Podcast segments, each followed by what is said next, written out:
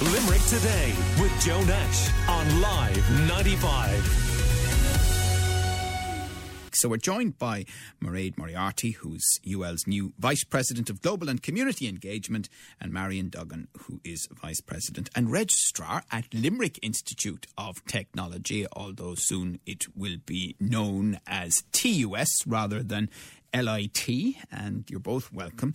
Good morning to you. Um, now, I assume, um, Marion, that it, it's a nervous time for staff as well. You know, this will be a new departure or a renewed departure or a new normal or whatever you're having yourself?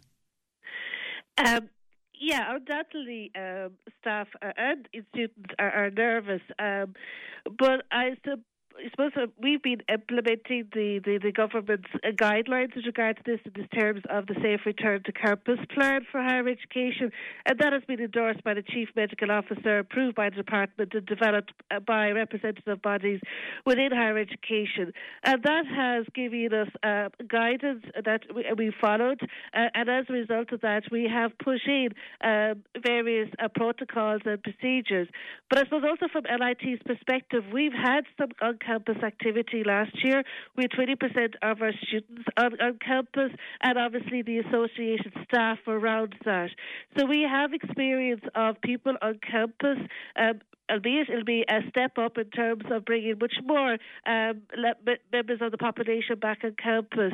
But we have learned from that and we have put in your protocols in terms of mask wearing, sanitisation, um, monitoring flow of, of people, entry and exit of out of um, classrooms. Improved ventilation is a very important part of this and indeed compliance officers. So I think in terms of the range of, of measures and protocols that we put into place, uh, and people see that those levels of measures we put into place, that that will serve to reduce the anxiety in staff and students. Right. Um, and Mairead, uh, I mean, just from a human level, you know, the first time that you turn a corner and you suddenly see a mass of humanity coming at you again, what's that going to be like? Well, uh, Joe, I'm actually speaking to you from UL campus, and it's only my second time on this campus in 18 months. And as many of your listeners would be aware over the last 18 months, it's just not the same place. And we're genuinely very excited, albeit nervous, uh, welcome back all of our uh, students from Monday. And, you know, as our, our colleagues in LIT and MIC and all the other providers of higher education in the region uh, can confirm, it's been a busy summer for all of us to ensure that a safe return um, is implemented all within government guidelines and within guidelines from the World Health Organization. So we're, we're confident that all safety measures and procedures have been adhered for, and we have lots of planning and contingency plans in place. So I, I think the important message for students who are due to come back on Monday this morning is to be confident that we've all worked to ensure that the uh, universities and the other higher education institutions are as safe as they possibly can be. Yeah, I have to say, when you said that, I'm speaking to you from, you know, it was almost as odd as Neil Armstrong saying, I'm speaking to you from the surface of the moon. it is. It's, it's, it's, it's um, you know, it's really wonderful to be here. I mean, a lot of your listeners would be familiar with Brown Thomas, the, the statue on campus, um, which has, um, you know, a lot of uh, resonance for students. And, and that alone looks lonely at the moment. You know, this is an environment that is meant to be buzzing with voices of young adults, and we're excited to be able and to be in a position to provide that. Yeah. I have to say, for those of us living reasonably close to the campus, though, it has been nice. You know, we've had the run of the place to ourselves really over, over, the last while, but that's not a good reason not to bring students no, back. we want it back. Sorry. We're chatting to Mairead Moriarty from UL and Marion Duggan uh, from LIT. But Marion, I mean, at the beginning, as people get used to this, will campuses have to be crack-free zones, as in CRAIC? We'll have to.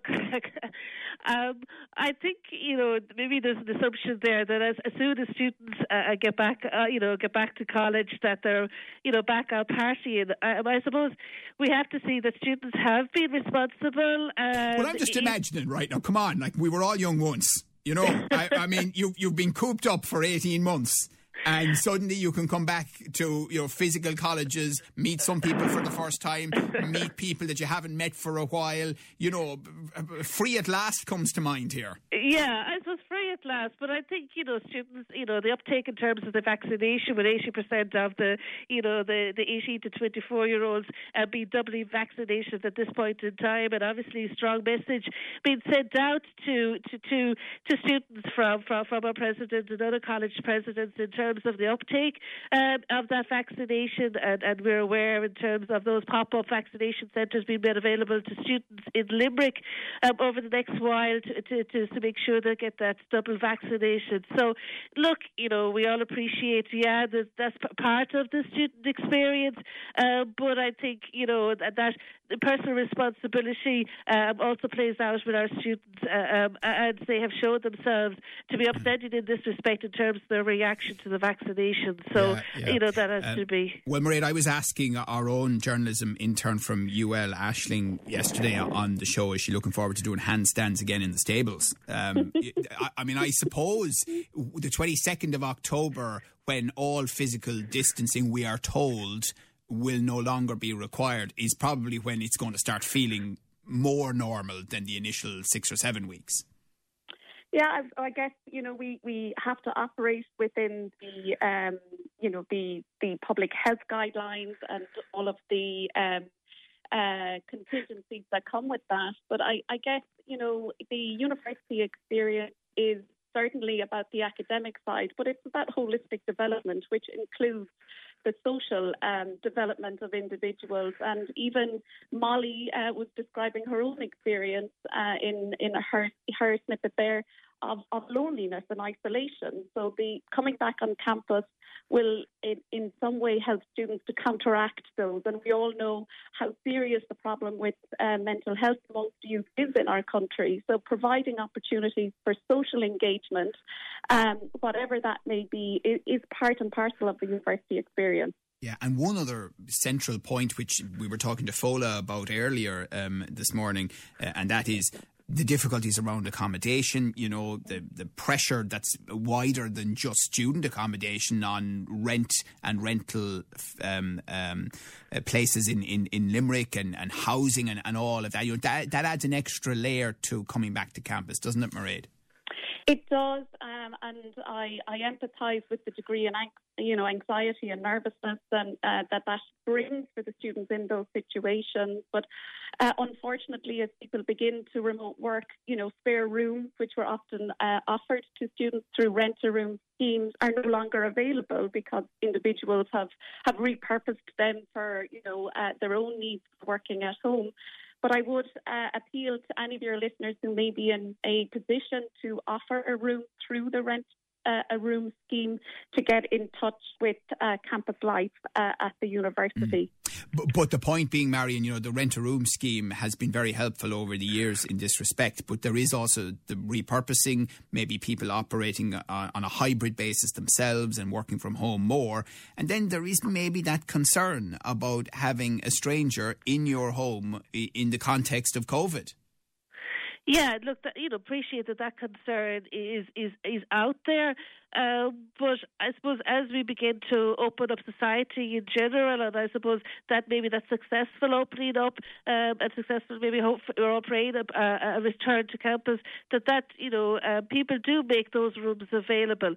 But again, uh, from LIT's perspective, we're here to support the students. And again, anyone finding difficulty in securing accommodation or indeed any issues um, from from a, a, a rent perspective, you know, again the support is available to our Students' Union here here in LIT. All right. Well, listen, thank you both very much. The best of luck to you and to your students uh, next week. That's uh, Marion Duggan, Vice President and Registrar at LIT, soon to be TUS, and Mairead Moriarty, who is UL's new Vice President of Global and Community Engagement. And thank you to Limerick Today listeners, by the way. We have got some offers of accommodation for Fola after her appeal at uh, the start of this hour. We passed them on to her, and now it'll be a matter for her and for those who've made the offers uh, to move it on.